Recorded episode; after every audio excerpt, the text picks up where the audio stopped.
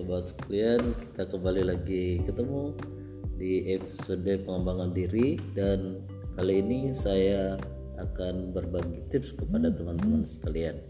Kali ini tips yang akan saya bagikan adalah hal-hal yang terlambat untuk dipelajari atau disadari oleh kita semua. Sehingga kita kadang mengambil langkah-langkah yang justru bertentangan dengan apa yang kita harapkan. Apalah apa hal-hal yang kadang kita lupakan atau kita tidak sadari atau terlambat kita pahami. Yang pertama adalah bahwa segala sesuatu itu adalah sementara berubah. Kadang ada orang yang mengambil suatu tindakan yang betul-betul dia berharap itu akan melekat ke dia. Contohnya mengenai harta. Harta itu sementara, harta itu akan kita tinggalkan. Segala kekayaan yang akan kita segala kekayaan yang kita miliki akan kita tinggalkan gitu.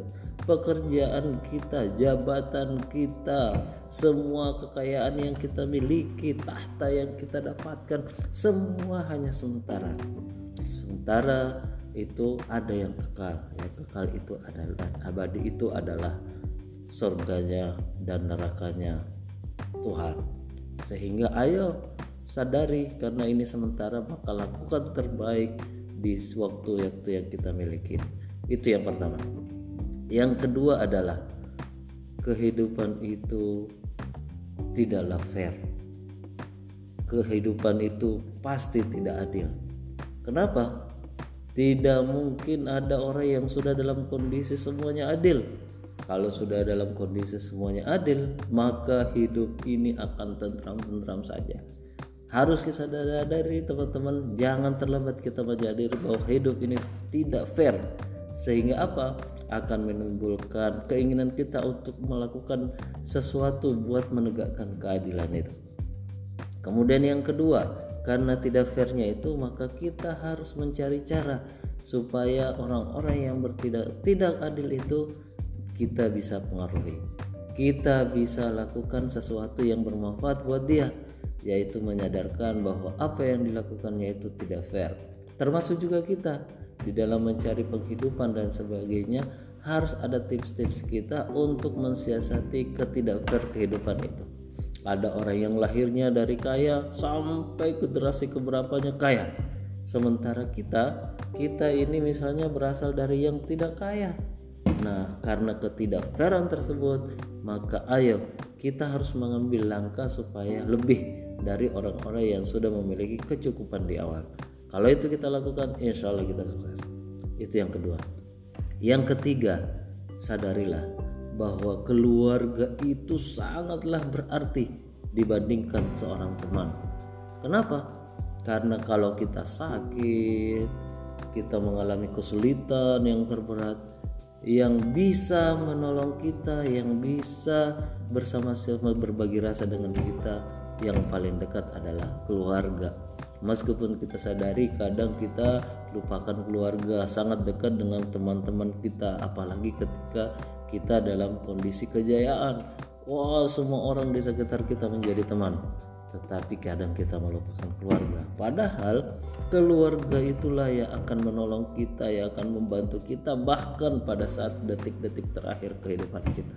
Olehnya jangan lupakan pentingnya keluarga. Itu yang ketiga.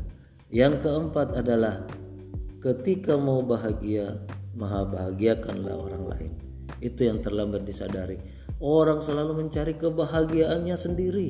Bah bahkan mengorbankan kebahagiaan orang lain. Orang selalu mencari-cari cara supaya dia sukses sendiri. Dia lupa bahwa kesuksesan yang terbesar itu ketika kita mampu mensukseskan orang lain. Kita bantu mengcoach orang sehingga orang itu bisa berhasil. Ingatlah bahwa kita hanya bisa tumbuh, kita hanya bisa berkembang ketika kita mampu menumbuhkan, mengembangkan orang lain. Kalau hanya kita-kita dan kita menuntut untuk diri kita sendiri, yakinlah kita tidak akan pernah berkembang, kita tidak akan tumbuh, bahkan kekecewaan yang kita dapat karena menuntut terlalu banyak tanpa banyak memberi. Itu teman-teman. Selanjutnya apa?